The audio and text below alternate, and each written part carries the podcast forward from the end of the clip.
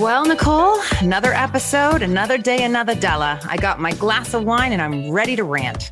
Heck yeah, we're ready to go. I got my tequila in hand with a big old ice cube and lots of opinions. I got lots of advice and lots of feelings. Uh, yes, you do. Shall we get to it? Let's go. Here's another episode of Inside the Agency. We have the fabulous Almira with us today. Dun dun dun. We have a guest. Yay! Woo-hoo. Hey guys. Drum roll. Yeah. The how's it going? fabulous Al Miro, Oh, stop it. trainer to the stars. That's right. If I would like I some do. abs, can I order some abs from Uh, you, please? Oh my gosh, yes. I'd like the full body package, please. yeah. Yeah. So you, get, you get coaching, and then if you pay extra, you get you get some abs. I Yeah. see. Mm. At the end of the month, you know, get a little package from Amazon. Yeah, it's good. Good. Fabulous. Did you- That's great. Did you did you see my Instagram where it said, "Can I Amazon Prime this?" So I when you see did, the yeah. package from Amazon, it was about manifesting, and it's about like stop, like it said about enjoying what's happening right now and being grateful, but also be grateful for the stuff that's coming. And your pack, you know, your your dreams are on the way. And I'm like, "Can I Amazon Prime this, please?" like I'd I like gotta my do it, dreams to start right now. Tomorrow. yes, Like tomorrow I need them by five. tomorrow. yeah, It's overnight like delivery. Positivity, but like I need it ASAP. Mhm. Like Oh I my need it God. yesterday. I need it yesterday because shit's not going well. So, No, no, No. Today sucks. Let's just change this. Can I get it by five? oh my god. Well, we have you join us today because you're not just a wonderful actor. Yes, you are a client of ours. So, of course, we think you're amazing. Uh, you also are a coach, an acting am. coach. Yeah, yeah. I've been coaching. I was just thinking about it. I've been coaching for I think seven or eight years now. So it's been quite it's been quite a while. Well, do you want to bring us back to the start? Sure. Tell us about know, some crazy stories of how you even got into this business. oh man. Yeah. I mean, for coaching, I you know, and I hate to say it, but I, I did fall into it. I was doing uh um, a, a friend of mine was teaching out of school uh, for kids, and then she, I was doing a play, and uh, I think something happened, and the, owner of the school came to see the play and offered me a job teaching kids. So I started teaching kids. Um, her name was uh, is Carol, and I was teaching kids for about three years, uh, just kind of on weekends and doing that, and um, it was great. It was it was really fun. You know, it was uh, probably a bit more challenging than uh, coaching adults because a little bit was also babysitting. You know, and it was a lot Listen, of energy. There's And some also- babysitting with adults too. Oh, oh, trust me, Sometimes get- more difficult than We're children. professional babysitters at this I- point. I spent yesterday catching up in your episodes, and I listened to the one right after Christmas, and I was like, "Oh my god!" We're sorry. Your ears might be hurting. I yeah, your like, ears may be bleeding. they Yeah. were they were having a bad day. Uh, it happens. I, I think it was the fact that Christmas I had four days off. I was supposed to have two to three weeks, and I ended up getting four days, and the pressure was just on straight Oh, on. But man, like other than coaching, I want to dial it right back, and then we Yeah. can come back to coaching. I want you to talk about your start, start, like how you As got into being an actor. Yeah, yeah, for sure. You know, it's something I always wanted to do. Um, literally one of those people that since I was a kid, I just wanted to be an actor. I don't even know why. I I guess I used to watch a lot of movies and I just always wanted to do it. It was a bit tricky because my family moved a lot. And so, you know, we went from from Italy, we moved to Montreal, then we came to Vancouver. And so the language was always an issue for me because I wanted to be an actor, but I could never speak any language of where we moved to. Because I would learn a language and then we'd move somewhere else and then I have to learn something else and then we'd move again and you know but when I was in um, in high school I you know I decided to join the drama club and I started doing plays even though I didn't speak English um, so my first few plays I did full on just memorizing everything but having no idea what I was saying Oh my god. that must be difficult. yeah and the first play I did was called The Complete Works of Shakespeare A- That's a very, very gentle iambic pentameter memorization. and it was only three actors and we were doing the whole play and pretty much going through every shakespeare play and i didn't speak english but because i didn't speak english I put so much into it, into my physicality and my voice and my energy that people loved it. And I had a great time. Um, and, you know, and so I did that throughout high school. And then when I got out of high school, I uh, auditioned for some drama schools and I went to a, a, theater program here. And then after that, I started auditioning. Um, and again, it was tricky because my English wasn't the best, but I ended up booking a couple of roles right off the bat. Um, one was on the show Intelligence, and it was a recurring, uh, and then another CTV show. And then I decided to. My dream was always to uh, train in New York City. So then I uh, I went down to Seattle. I took a little bus because they weren't mm-hmm. auditioning in Vancouver. So I got on a bus with my backpack, and I went down to Seattle and uh, and auditioned for Circle in the Square Theater School. And then I got in, and then I went to New York for uh, a couple of years, and and then that's the beginning. That's when. Wow. How was it starting? I'm I've lived in New York for a while, and I freaking yeah. love that city. So I do too. I can only imagine the inspiration I think it draws for all sorts oh. of careers. Uh, especially for th- theater or film and television. Yeah, it's amazing. I gotta say, it's like a tough city to move to. When I think I was 21 and I was super naive, I didn't really know anything about the world, and I just went there again, like with my backpack, and uh, and it was tough. Like at first, I landed there, and even opening a bank account was impossible. So I showed up with like a check, and no bank would open a bank account for me because mm-hmm. I didn't mm-hmm. have a social security number. And so I didn't know what to do. And finally, I went to somebody's like, go down to get your social security number. And I had to go all the way, like, in, I think it was called Jamaica, Queens. Yeah got yeah. there and he was like, yeah. yeah. yeah. So I went to Jamaica, Queens to, you know, and I, uh, and I was waiting um, hours and hours in this lineup. And finally I got up to, you know, the little booth and there's this really New Yorker woman who was not nice. And uh, she looks at me and she's like, uh, what do you want? I was like, I need to get a social security number because I need to open a bank account. And she's like, okay, well, show us your visa. And I said, I only have a student visa. And she's like, well, then you can't get a social security number.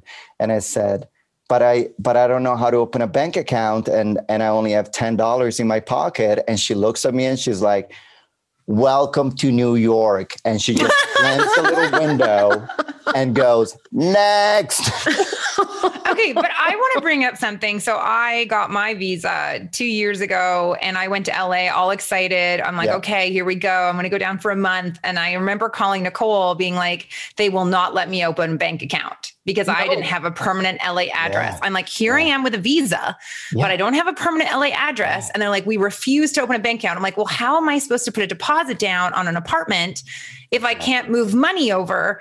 And so I'm like, it's it's so amazing that you can jump through all these hoops getting a oh visa oh, getting a student visa and then you get there and you're all psyched to go and all you get is next and glass exactly. slammed in your face and you're like exactly. what the fuck like it's a rude awakening. You just yeah. like you realize and it's not like in vancouver where people are no. nice you know. I love new york in the end but that first week was tough man. The thing it does do it makes you it does make you stronger you resilient know? resilient? And you, or sitting at the end of the curb crying like i've seen. Oh i oh i did that. I mean after oh, i walked out of that you know i sat in jamaica queens and cried Too bad it wasn't real Jamaica. You would have at least had a tan crying. I, totally. No, no, it was not. But it's it's you can't even get a credit card there. It doesn't matter. You it's have so, to gain credit. Like you have yeah, to start yeah, yeah. getting credit cards or or gain credit through little things like I think it's like Bloomingdale's or stuff like that. Because I remember it doesn't matter how much money you have in your bank account, matter. they will not open a credit card for you. You have to establish credit there. And that's a good note for all the actors that, you know, mm-hmm. if there's mm-hmm. any actors listening that want to move to the States, either to go to school or like you said on an O1 there's ways of making it work, but just know what you're getting into. You yeah. Know, know that you're not done with yeah. the battles, yeah, even when you not. get there and you have nope. the approval. And by the way, it's vice versa. Those Americans coming up to Canada, we had some clients come up from LA recently and spend the last year, they had so much problems with bank account. I was having to wire their American accounts. They were then having to yeah. send that money up to Canada instead of them walking in and cashing a check. It was ridiculous. So just That's know cool.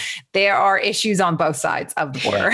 also, too, if you're Canadian and move to the States, don't change your Canadian address at your bank to a US a- uh, account because it will flag you. Just oh. FYI.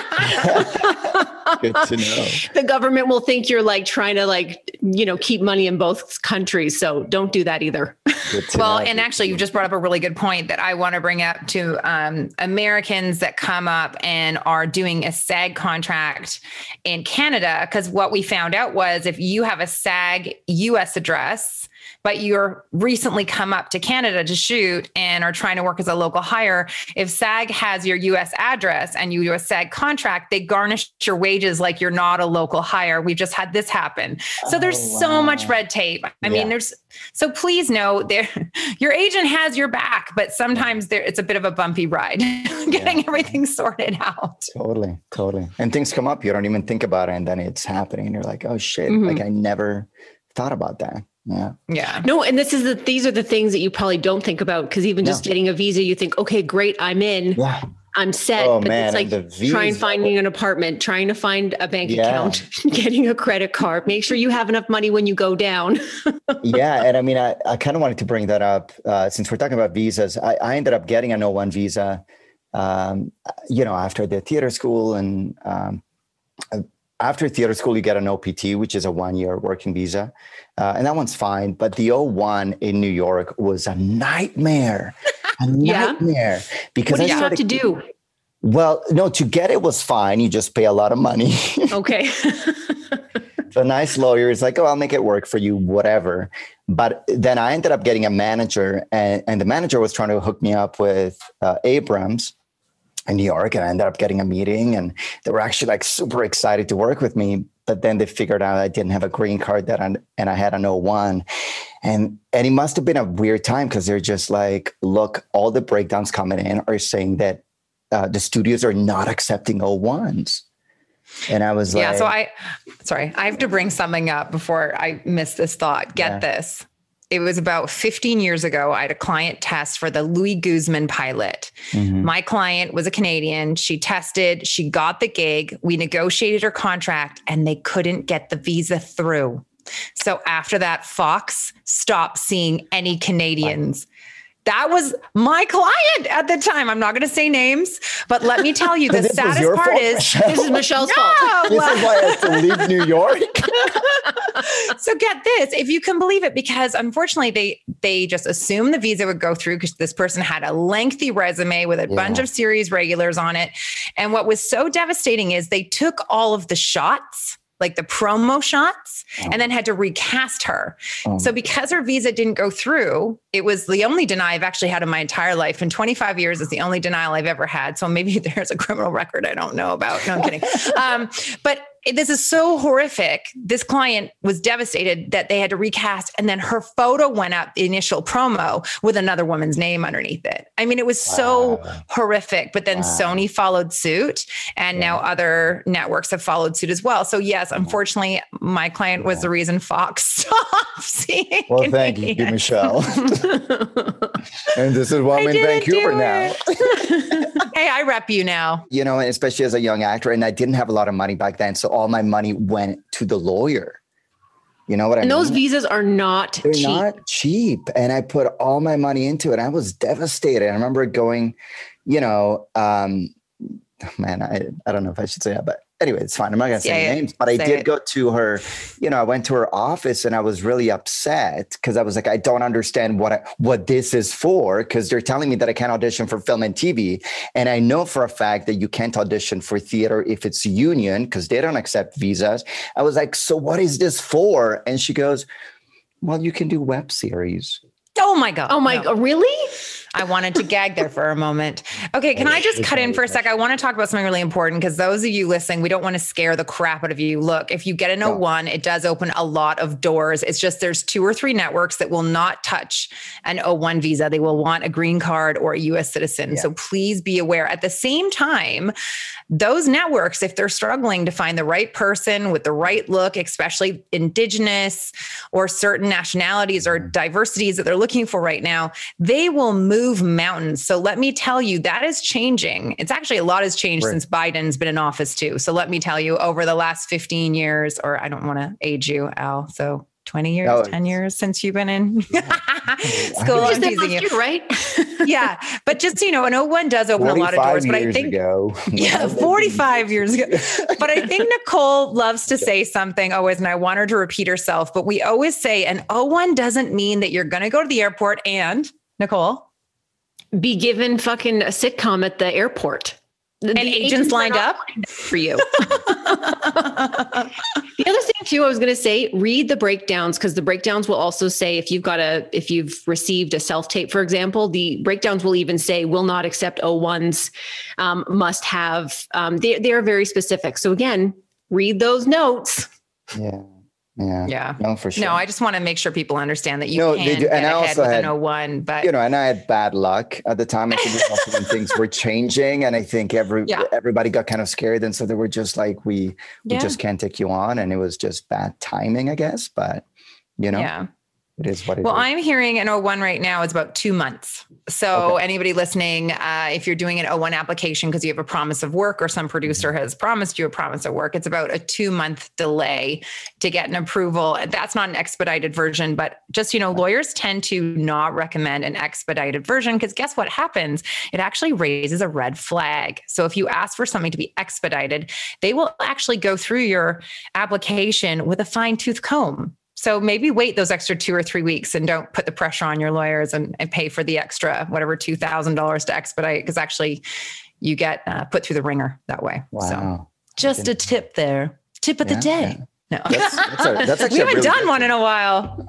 I, that's a really good tip. I wouldn't have thought of that.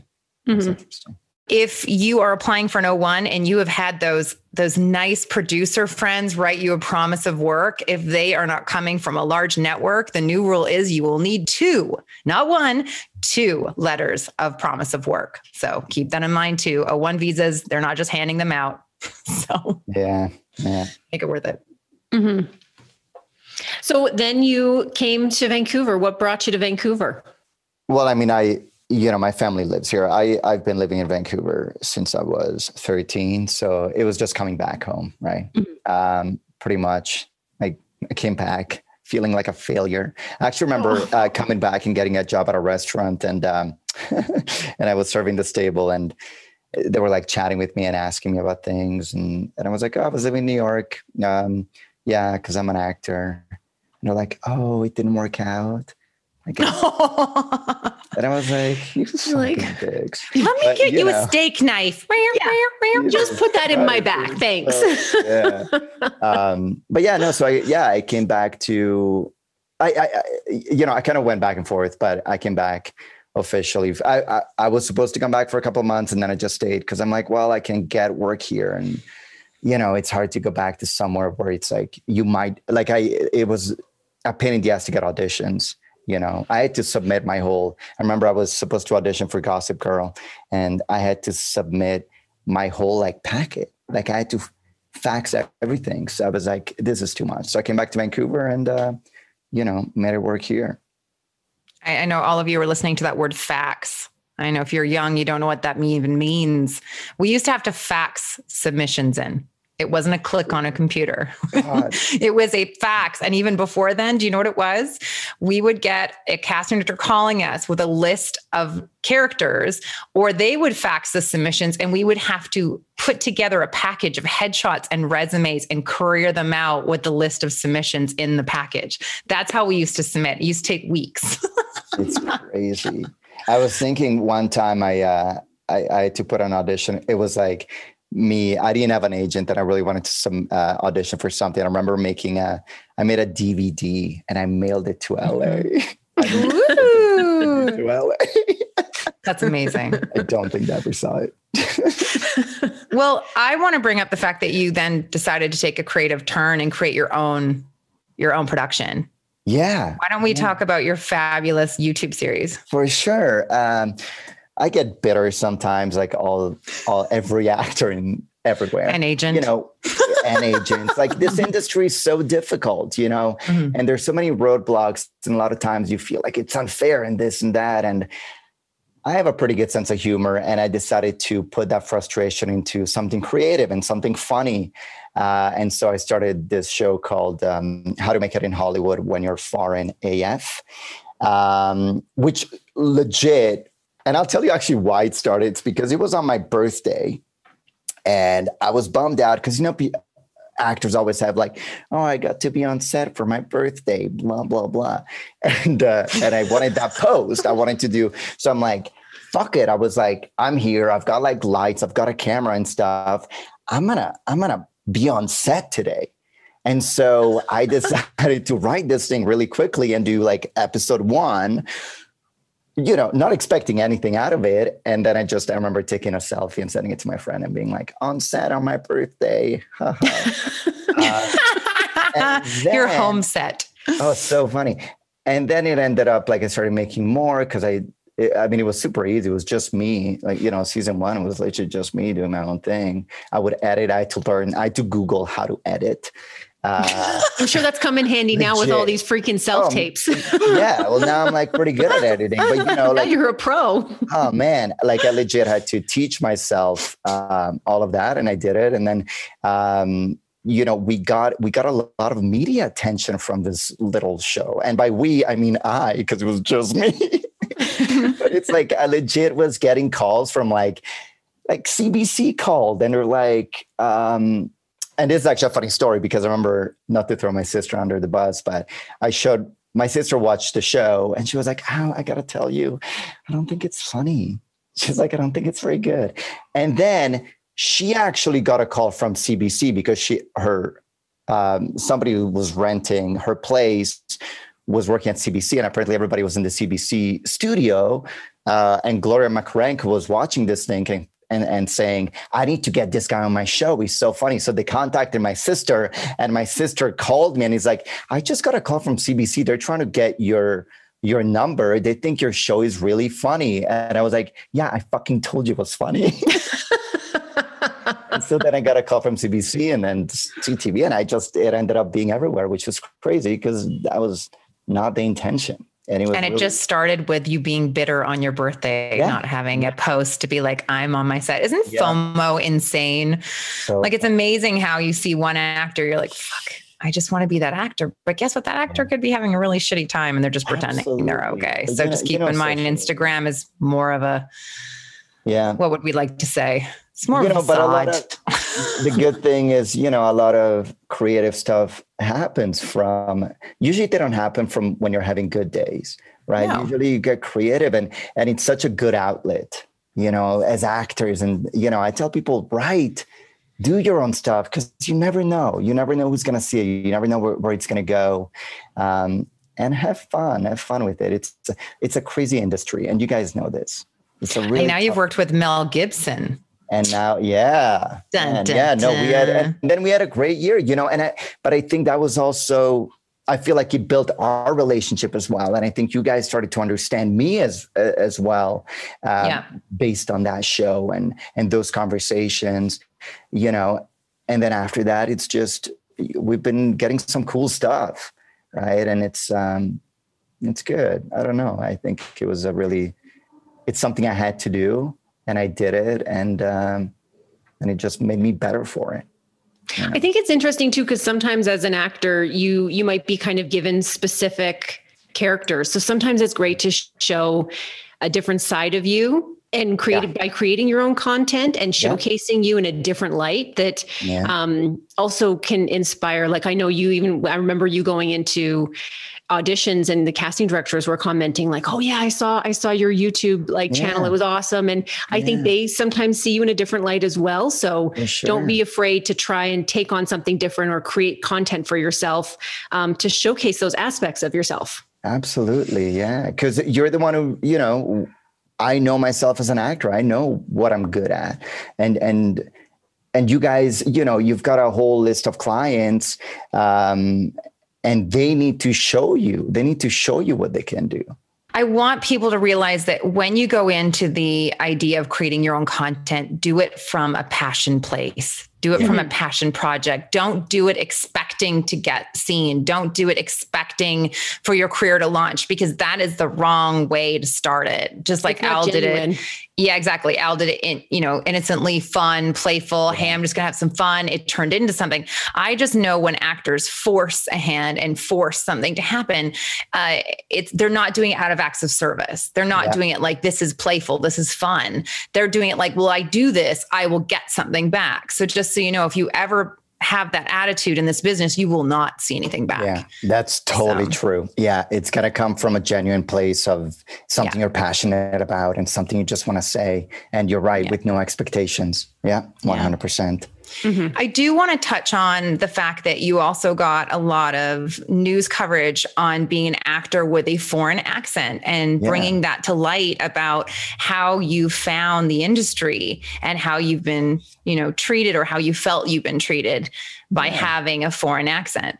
Yeah, for sure. I mean, you know, um, and you know this, it's probably been one of the biggest roadblocks that I've had. And since I started, I mean, even more so when I started, because ever since that, I took a lot of dialect uh, classes and I, I've done so much, uh, you know, work on it with probably 10 or 12 different coaches.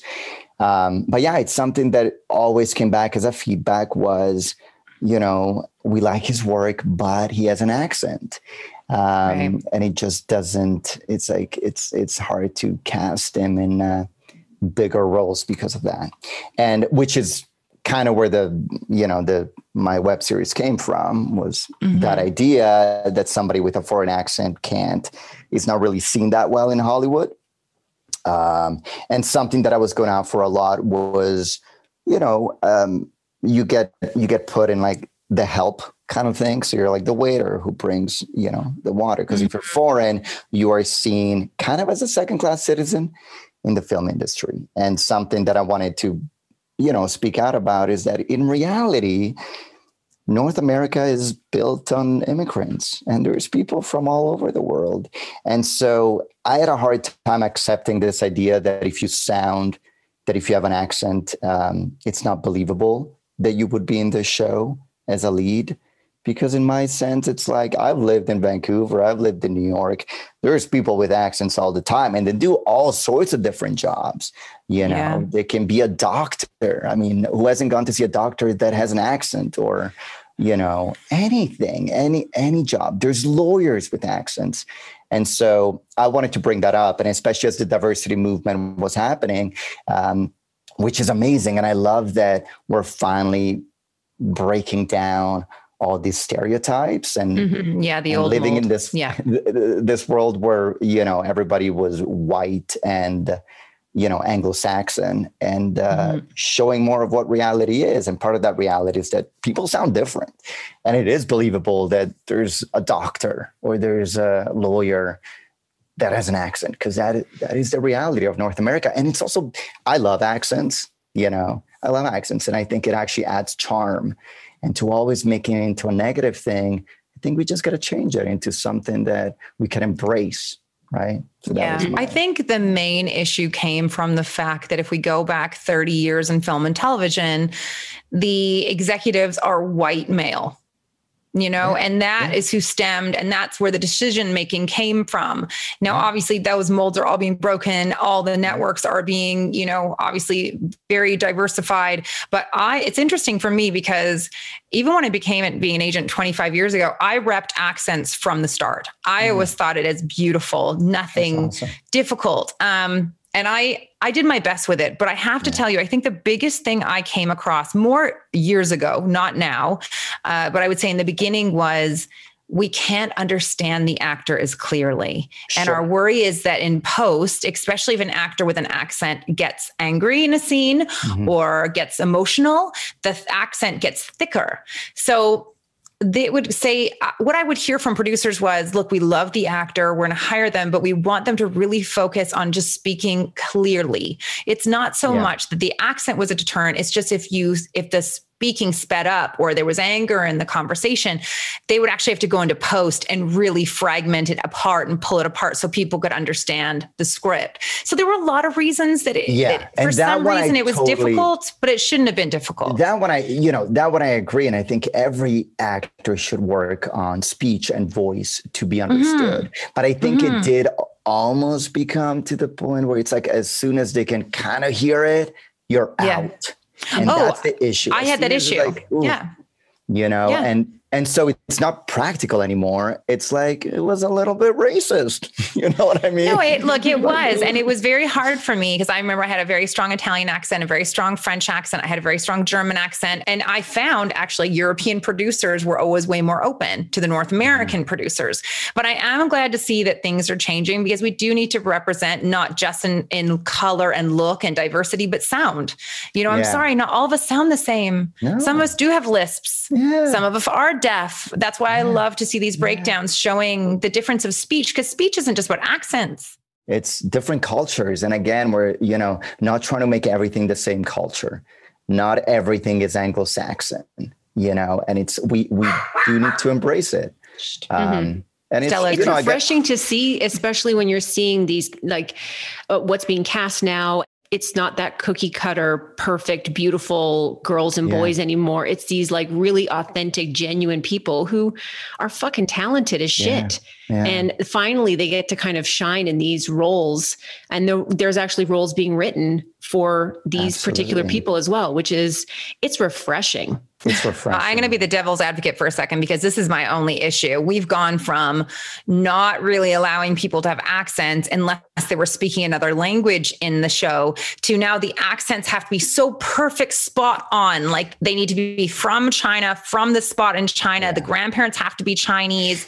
Like it's like they want the pure form. So I feel like our pendulum has gone from one oh. end to the other. Like before, yeah. you know, you'd have an Asian client and yes, they could look Vietnamese or Korean, but now they're like, they must be Korean. Their heritage must be Korean. They must speak Korean. Yes. So I'm struggling with that because Nicole and I are sitting there going, there's all these amazing roles, but they're so specific down to yeah. the T. And before it was just like, hey, we just want a, a great, yeah. diverse client. Now it's, and it's give me their family tree and oh my god. which you know we've had to deal with that and i find it difficult because now i have my ethnic background is mixed. Yeah. And it's all over the fucking place you yeah. know? So when it comes to now having to be so specific to, you're like well what the fuck? Like i'm just gonna wait until they write this this this this this because i'm i'm a mutt you know what I mean? I, I didn't want to use that word, but that's I love that word. And yeah. I, I think that's so endearing because keep in mind if you are an actor that is, you know, parents from different heritages, different nationalities, there is a space for you. I don't want everybody yeah. to worry that there's no space. If you are talented, there is a space yeah. for you. So yeah. please keep that hope and faith. Yeah. And, eh, but, uh, you know, and I think right now what's happening is that people are scared. Everybody's scared you know we're acting on fear. And i think the reason that they need to do the background check of you know the family tree is because they don't want to be called out. Everybody's scared of being called out. Yeah. at the same time i do find it and i was thinking a little bit on it that you know i go out for a lot of ethnic roles because i'm kind of mixed. And um and i was thinking i've got white friends that go out for you know kind of like russian or south african australian and i'm like they're never asked their ethnic background. I was like, it's still like the people of color that are asked to prove, you know, yeah. to the execs that it's like, what kind of dark are we? Um, which is a little tricky. I understand, I understand the point, but it's also, I do also believe in being actors. You know yeah. what I mean? I don't think yeah. I have to reveal my whole, eh, you know, especially there's part of my family that just because of uh, relationships and stuff, like I don't actually know right? But and there so is a positive though that I'm going to bring up, oh, Al, and this is what yeah. me and Nicole have done: is if someone is got a very big divide between what the mother and the father is nationality wise, sometimes we'll use one and we'll play it up bigger for one submission, then we'll minute we'll mute that right. and yeah, play up yeah, the other side sure. bigger. So I'm like, for believe sure. me, you have indigenous in you. They're like, oh yeah, I'm one quarter this. like, great, mm. okay, you're one quarter this, or oh you Italian, sure. okay, now you're Italian. Like there are times where we will play up those you know, yeah, parts yeah. of a person. But again, we're all human. we just need to human. be treated like humans. And, and I'm glad that yeah. TV is representing uh, the beautiful uniqueness yeah. of the world. I just wish that it wasn't going from one end to the other. I, totally, I would like to know, have a bit more of a, a, slow burn of like changes. Humans, humans have a hard time getting things right.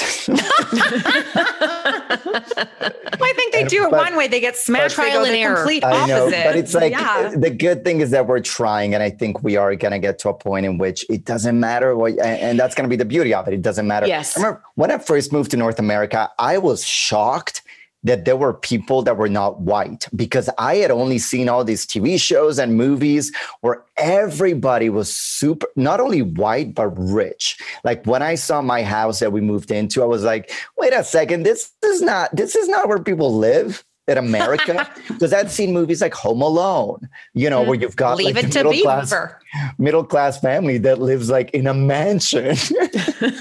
oh, and everybody's beautiful and white. And I was like, so yes, like representation is so important. Um, you know, so it's good it's happening. And at some point, everything will be just fine. but you know what's crazy? Like, let's fast forward. Let's just, you know, for fun, let's fast forward. In about 40, 50 years, we probably really won't have race, which I love. Think about That's all the beautiful babies and all the Absolutely. beautiful, you know, combinations that are happening right now. There weren't, unless like a little colony hides, yeah. you know, of one uh, diversity or another, it's going to be this just a blend. Again, we'll just be human. And that's all I, I want. Know. I want and that.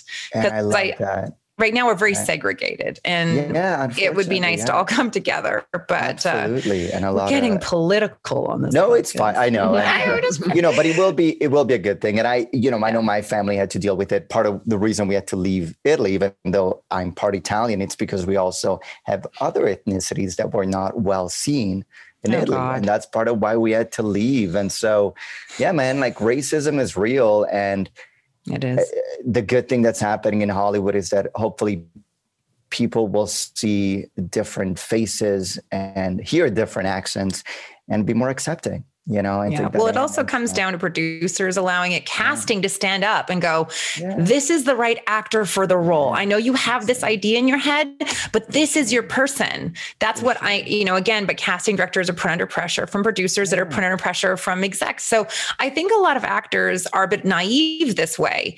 It is not up to casting. Casting no, is doing a mm-hmm. job but if producers or the network execs put the hammer down saying this actor has to be this you know nationality yeah. unfortunately they are stuck and even though yeah. the right actor might not be in that group it's such a shame that they're not being seen because i feel like the right mm. actor should be chosen not yeah, sure. it shouldn't be based on you know your background but for sure yeah. I know be really hard too to find those specifics and they like um, let, us just say for a commercial, they were looking for a specific ethnicity with a flipper. So try and with find that. Yeah, like it's the, a tooth. It was a tooth. Oh. so it was missing the tooth because it was for a specific commercial. So I think this casting director actually started calling dentists. Yeah. Just try and find the right person. Specifically, you got to give it to them, man. Though, yeah. like, good for yeah. them for like yeah. thinking outside of the, the box. Work. And that's kind of, I mean, man, like it's not easy. So that's damn, that's amazing. That's like mm-hmm. good on them. But those of you listening, a flipper is a temporary tooth that literally looks like it flips in. So mm-hmm. they always look for, for either commercial. yeah, a dental commercial. So like, you know, they're talking about senior citizens that have like a false tooth or a child that has, and so they'll just put a temporary, what's called a flipper. It's so funny because I, Nicole handles our commercials here at the agency. So I'm like, I haven't seen that word written in so long. I want to jump into the fact that Al does coach because I think the biggest thing we want to bring to everybody listening right now is not just kind of updates on what's happening out there. I know we touched on visas, we touched on about, you know, please don't worry if you have an accent, own it. But what I'd love to talk about too is kind of what are the biggest questions that you get as a coach? Like maybe we could discuss just kind of the yeah. questions that are out there right now. Because of course the world's changing every day we're all just yeah. hanging on for dear life. See what for happens sure. next. yeah, right. Exactly. Um, yeah, I, one of the biggest ones that I, you know, that I usually get is if you're not getting seen, if you're not getting auditions, what can the actor do to get their agents to get him auditions? That's a big one. That is such a tough one. And it changes yeah. from day to day because if you are getting if it's a drought for you, but let's say you were busy in January, February, but April, May, it's quiet, that's just the seasons of the business. So you right. can't take it personally. Yeah. But let's say you've been doing a ton of auditions, that you and your agent have been really on a haul and everything's going great. And all of a sudden there's some quiet. It's time to reach out to your agent and just check in, but do it gently and not on the weekends, not after hours. Cause I don't know what the fuck's going on. We're getting a lot of questions after hours. People think on the weekends. 7 Eleven. Right 24 fucking seven. like, we need a break too. Yeah. We got a freaking text this morning. For sure. So during, yeah, and I think that's I think that's totally fair. I'm kind of the same yeah. as a coach, man. Like I get. Do you get bombarded get, as well? Um, all the time, and then people get mad. Like you know, they'll email me at 11:30 p.m. and then be mad like after five minutes if I didn't get back to them. And I'm like, yeah, our life too. Like, give me a, give me a break. Yeah. Like, but, yeah. Um, but listen, I do want to go back to your question. I'm sure Nicole yeah. can add into. It, there are agencies that don't get the same traction as other agencies and even specific agents within agencies. It depends if you're with a newer agent or a more senior agent. It depends if you're with a more established agency or a new boutique agency.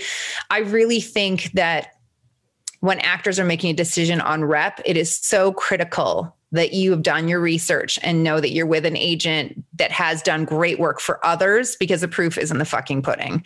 If you're signing on with a new agent, be aware they won't have those relationships yet. They're going to be learning just like you, and you have to be more patient. Nicole, do you want to add in? I know there's there's so many reasons that you might. There, there really is because sometimes, um, for example, kids are busy during a certain time period, and then there's not a lot. We don't necessarily know the type of characters that they're looking for, so your age range or ethnicity or gender there might not be a lot of uh, breakdowns with those types of characters. So it just might be, like Michelle said, a bit of a drought. So again, if you want to check in with your agent, have a conversation with them to say, hey, are there any kind of characters even too within my age range or ability right now that you're seeing, or is it just kind of slow? Um, mm-hmm. That's another thing to check for because we right. don't know tomorrow if they're going to be looking for, you know, all 12 year olds, all different ranges, or someone that speaks Japanese. Like we don't have that information ahead of time. So we couldn't necessarily tell you either. Yeah, and right now commercially, it's very flat. There's very little. We should be turning mm. out 20 commercials a week. I think we're turning out like it five, if that. Dead. Yeah, and then kids incredibly slow for kids. So mm. if unless like Billy the Kid just cast, so if you read for that, you've pretty much done everything that's right for kids right now. Mixtape is now finished. That had a bunch of kids on it, but 18 year olds, like we took on this gorgeous 18 year old a couple months ago. We haven't even given her one audition. We've never not given an audition to someone but it's just they're not writing these younger roles very much right now. Everything is very much aimed for 35 plus. Like that's the bulk 35 to 65 and the 45 to 65 is really hot. Just. But it's never been so hot to be 65 years of age. Like some of our breakdowns are 75 to 85 i'm like I haven't had an actor survive that long. Like, I know it sounds horrible, but it's true. Uh, that's funny. That's funny. I think they're going to old age homes. Nice to see, even from an age perspective, that they're writing great roles yeah, for like women really or cool. men, yeah, you know, yeah. 50 plus. That's awesome. That's and that's another really thing. Cool. I want to bring that up. Someone like Meryl Streep. I, I, forget where her success came, but I do know there's a couple senior actors that didn't get success till almost their late 30s or 40s. So realize Anthony that your Hopkins? career is not over mm-hmm. if you don't achieve success in your teens, 20s, or even 30s. Believe me, the right role can change that in a moment. So I love that. Keep up the faith. That's awesome. And uh, another question that I get is let's say you get an audition and it doesn't um, and the role you basically don't want to do it and it could be for you know maybe you find it offensive or maybe you feel like you moved on from let's say it's an actor role and you just don't want to do it it's a small role is it bad to turn it down is it bad to say no is casting gonna get mad do you want me to take this one I'm, I'm going to start it off. okay.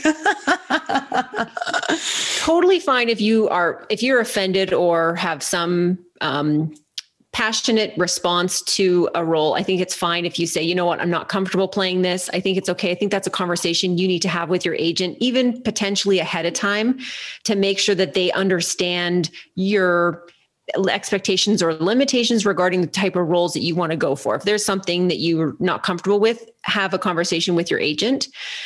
if you're not getting a lot of auditions right now, your agent might be putting you into different size roles.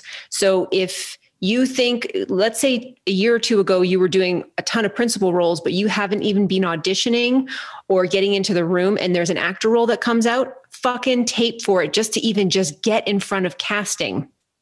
Take those yeah. opportunities. Um, and then I don't know if Michelle, you want to add some more stuff. Yeah, I, I definitely want to add into this. This is something that is a, a, sensitive subject. I really feel that if you get an audition that has nudity, or unfortunately the character is a pedophile, or there's rape involved, or there's some kind of very extreme content, heavy swearing. Sometimes there's been kids, kids projects, and they're 12 years old and there's masturbation. Like I totally understand when people, yeah, it's a Seth Rogen movie. You know, come on. It was the boys project. Um, you know, it was hard hard like to send those materials out i always preface to the parents like please warning like cover your eyes when you read this. No um i think it double checks that too. Yeah like, if it's warning. a sensitive subject that's very different. And i i always say that i there's no conversation needed. You can just send me an, an email saying hey i'm uncomfortable with the content. Done said n- done. But if you are an actor like nicole said that has been auditioning and hasn't been booking. And even if you feel like you're in that principal let's just say co-star supporting because i know we should use the us terms as well. So supporting compared to a co-star uh, and you've been given the smaller role. There's two things i want you to look. Is it a feature film? Like if it was your movie that you just did with Mel Gibson, you should fucking take it. It doesn't matter how small a role is in a feature film, you take it, especially if it's a scene with Ryan Reynolds. I just had a client do that. Mm. Um, the only thing that I would tell you to be careful of when you're accepting a small role in a feature film is feature films shoot for about three months. So let's say it's April, your role could be shooting in August. Now that mm. one day could fuck you over on a bigger role that could be coming in between now and then. So that's always nerve wracking. So I actually create what's called an opt out for my clients on that, I'll say, look, we want an opt out within 10 days before if something bigger comes in. Now, most producers don't want to close on that. I've closed on that. Mm. So if it's a small role in a feature, I tell you to take it. If it's a small role in a series that you love, like let's say you really want to work on Superman and Lois, or you really have a thing for, I don't know, name a show, Working Moms. I don't know what your favorite shows are. There's Handmaid's Tale that's casting. Let's say mm. it's a one liner for Handmaid's Tale and it's your favorite show. Find out if this is the last episode of the season. Mm find out if there's a bit more story. Because sometimes if an agent doesn't submit you for a small role but casting asks for you there's a bigger reason. So if an actor just goes this is beneath me and sends an email back that doesn't go over well with agents. It's better to mm. say hey guys i'm really prefer to wait for something bigger. Have some you know kindness when you respond and let us come back to you and explain why. Because in previous times that this has happened to me i've reached out to casting saying the client's passed and they go oh you don't know this but this episode it's a one liner but the next episode, it's going to be huge. And there's a chance that they could write it in. And guess what? You might have just passed out in something huge. So right. Yeah. sometimes two liners can turn into series regulars. I've had clients that have been written in because the producers fall in love with you. That yeah. happened on numerous shows over the years with me. So just make sure there's good intentions behind a pass. It's not your ego screaming in your ear saying, yeah. I'm better than this. yeah. There's a lot of that. Great. Yeah, that's a that's a great answer actually. Thank you. Long-winded, uh, but lots of reasons. No. Yeah, I, yeah, I yeah, think it, it is a complex answer because there is, like you said, there's yeah. there's lots of reasons, and even from casting. So yeah. take the time to also check in to say, "Am I missing something? Is this really just you know one thing?" Oh, for sure. And I mean, you you even see like celebrities doing really small parts in feature Cameos. films. Yeah. Yeah. You know, well, Rachel Dratch and Anna Gasteyer are here from Saturday Night Live. And yeah. a bunch of our clients were going to pass on roles with this feature film. We're like, have you seen who's writing it? Have you seen who's yeah. directing it? It's two of the SNL girls. Like, why would you? It would be like working with Tina Fey. Like, yeah. So I think a lot of people don't realize that that one scene that you have with the star client is bigger than you doing two reoccurring roles on Riverdale or something if it's a For smaller sure. role. So, and you know, also make sure that again, like Nicole said, have the conversation with the agent. Be kind because there's always a bigger story. Don't be rude and be like, passing. It's beneath me. So sorry. We, have gotten nasty emails from people sometimes. Yeah. Like, I think we finally we were so excited because it was like I don't think they were getting out too much. They weren't kind of getting picked to do self tapes or whatever or auditions, and they mm-hmm. finally got an audition. We were like, oh great, yeah, yeah. We were excited about it. It was a great project, and they were just like, this is beneath me. This is mm-hmm. bullshit. I'm way better than this, and like uh, that's a great way to get cut. yeah. yeah. Also, also, if you want some negative feedback from casting, sometimes we have gone back and said, "Hey, the actor wants to wait for something bigger." Do you know what we've gotten back? They don't deserve something bigger. Tell them to audition for oh. this. They're not ready for bigger roles. So be careful because yeah. you know, you may think you're ready for something bigger than you really are. Ouch.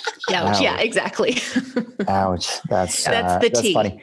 And also I think people need to understand um, that it's such a privilege to be auditioning in Vancouver, when you have an agent, I know in New York, it's so much more difficult to get an agent and you end up doing like the craziest auditions that you don't even expect. But here in Vancouver, you know, it's still like you're auditioning for like a Hollywood movie, mm-hmm. you know, a Netflix series. Like you also got to remember that's pretty fucking amazing. Yeah. I, it doesn't, it's like, that's amazing. Not a lot of people can say that. Right. You're also getting in front of the casting director. And yeah, I know you exactly. know this. Yeah. We've had phone calls specifically for you right after you were in an audition for a project. And the mm-hmm. casting director called us right away and we they're like, we want to see Al for this project. We loved yeah. him. And and so it's anytime you have a chance to get in front of casting, you might not necessarily be right for that role, or it might be a smaller role, but you might twig their thoughts or of, of the other project that they're working on. So yeah. get in front of them. Absolutely. Can I, uh, speaking of auditions, can I give you a horror story? Yeah. Love it. Yes. So this is like, this is also why um, I want to say, and uh, why agents are so important. Um, you know, because I remember when I was in New York and just out of theater school, I was finding my own auditions. And I'm the kind of person I'm like, I want to do everything, you know, especially I'm kind of changing a little bit. But when I was young, I'm like, I'll do anything. And it was just posed for an off of Broadway show.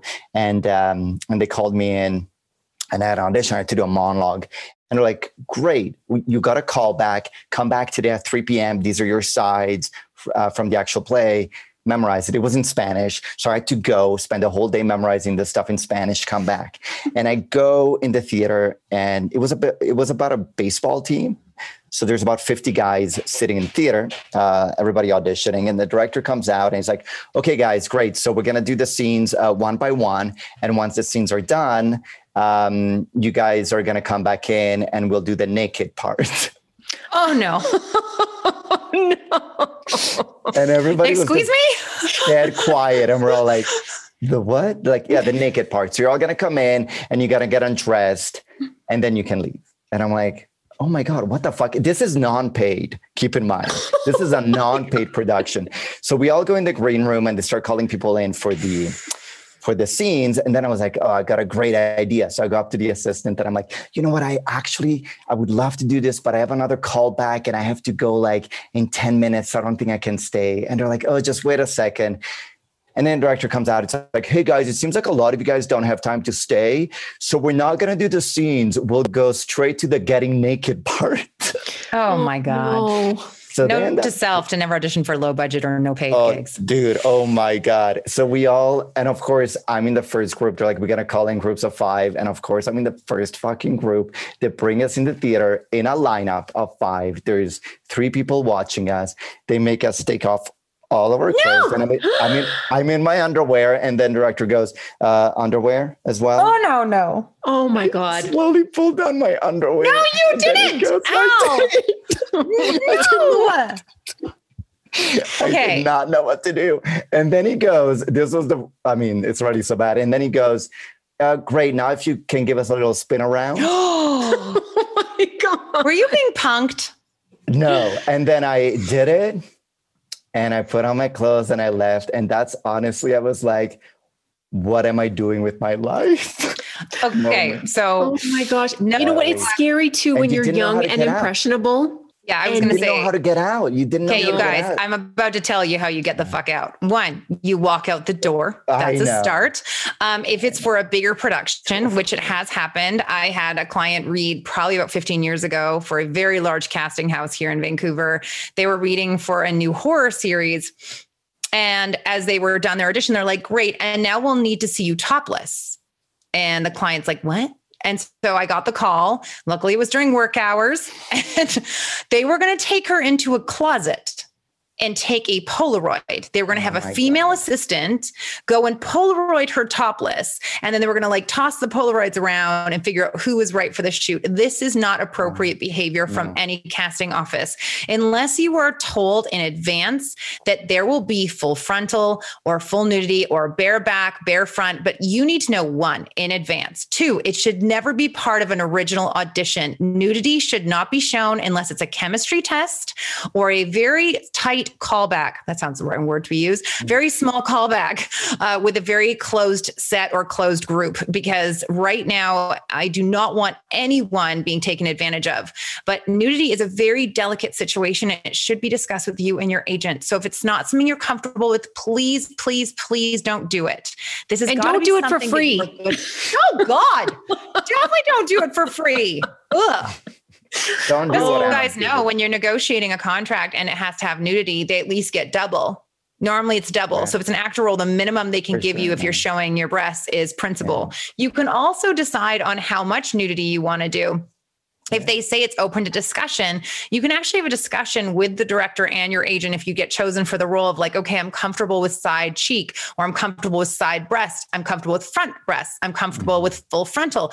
But keep in mind, there are tools to keep certain parts of you covered, even if you appear nude. So please never think you have to be nude, ever. Mm. Ever. And call and, your agent right away if you're in a situation like that, especially yeah. a callback that you were not given. Well, I didn't have you guys. I, I know, I know. I okay, and if, I had no life. And if you don't have an agent, get the yeah. fuck out of get there. The fuck out. Yeah. And I was going to say, and if your agent is unreachable, the other thing you can do is you can call a union rep if it's no, after hours and the union isn't available you actually should just call a meeting with the producers. No, and so what you do is you cannot just say, okay, you have to say, I am uncomfortable in this moment. We're going to need to discuss it. This wasn't brought up to me in advance. By the way, nudity should always be discussed before you shoot it. So yeah, this is different. Al's talking about an audition. So it should never happen in a first audition, only if you're going for a paid serious project. And then it's in a very discreet callback situation.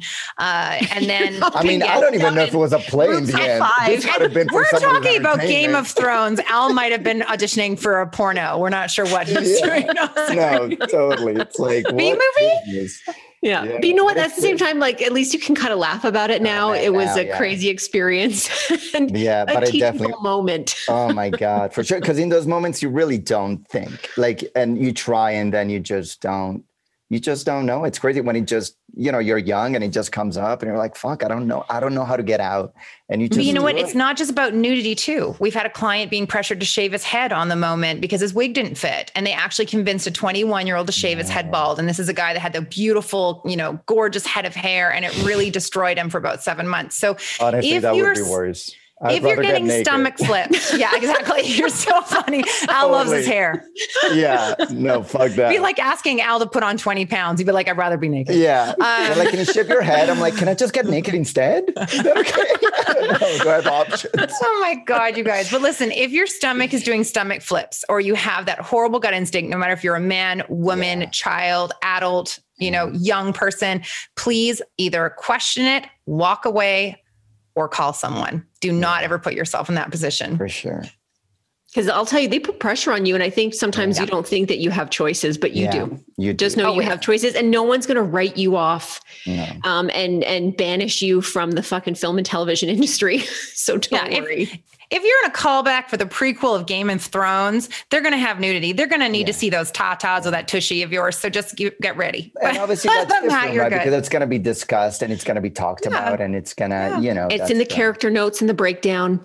Yeah. I also, I just want to let everybody know I did get that play. did you? I did. did turn, you? I turned it down. Thank God. But so you know, successful. just putting it out there that I did get the part. Oh my God. Well, I have to tell you, Al, I every time we get a self-tape from you, I it's like the joy of my day. It's oh. there's only just, a couple of these. Work.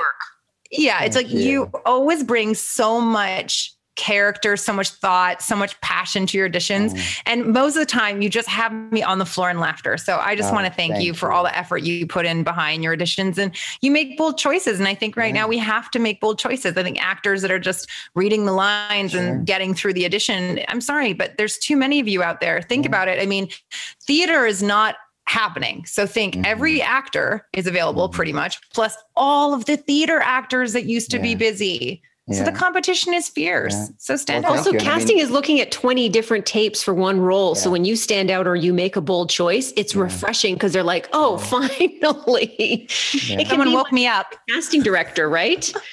Absolutely. To see the same thing like, hi, my name is Joe. Hi, my name is Joe. hey, my name is Joe. it's like, it's different. It kind of pops oh. out at you. So stand yeah. out. Awesome. Thank you. Well, thank you. And you guys get me great auditions, you know, so that helps when you got good material from you guys. So well, we plan on yeah. you becoming a star. Uh, thank you. Thank you. we'll make it happen. And then I will get naked for the right role.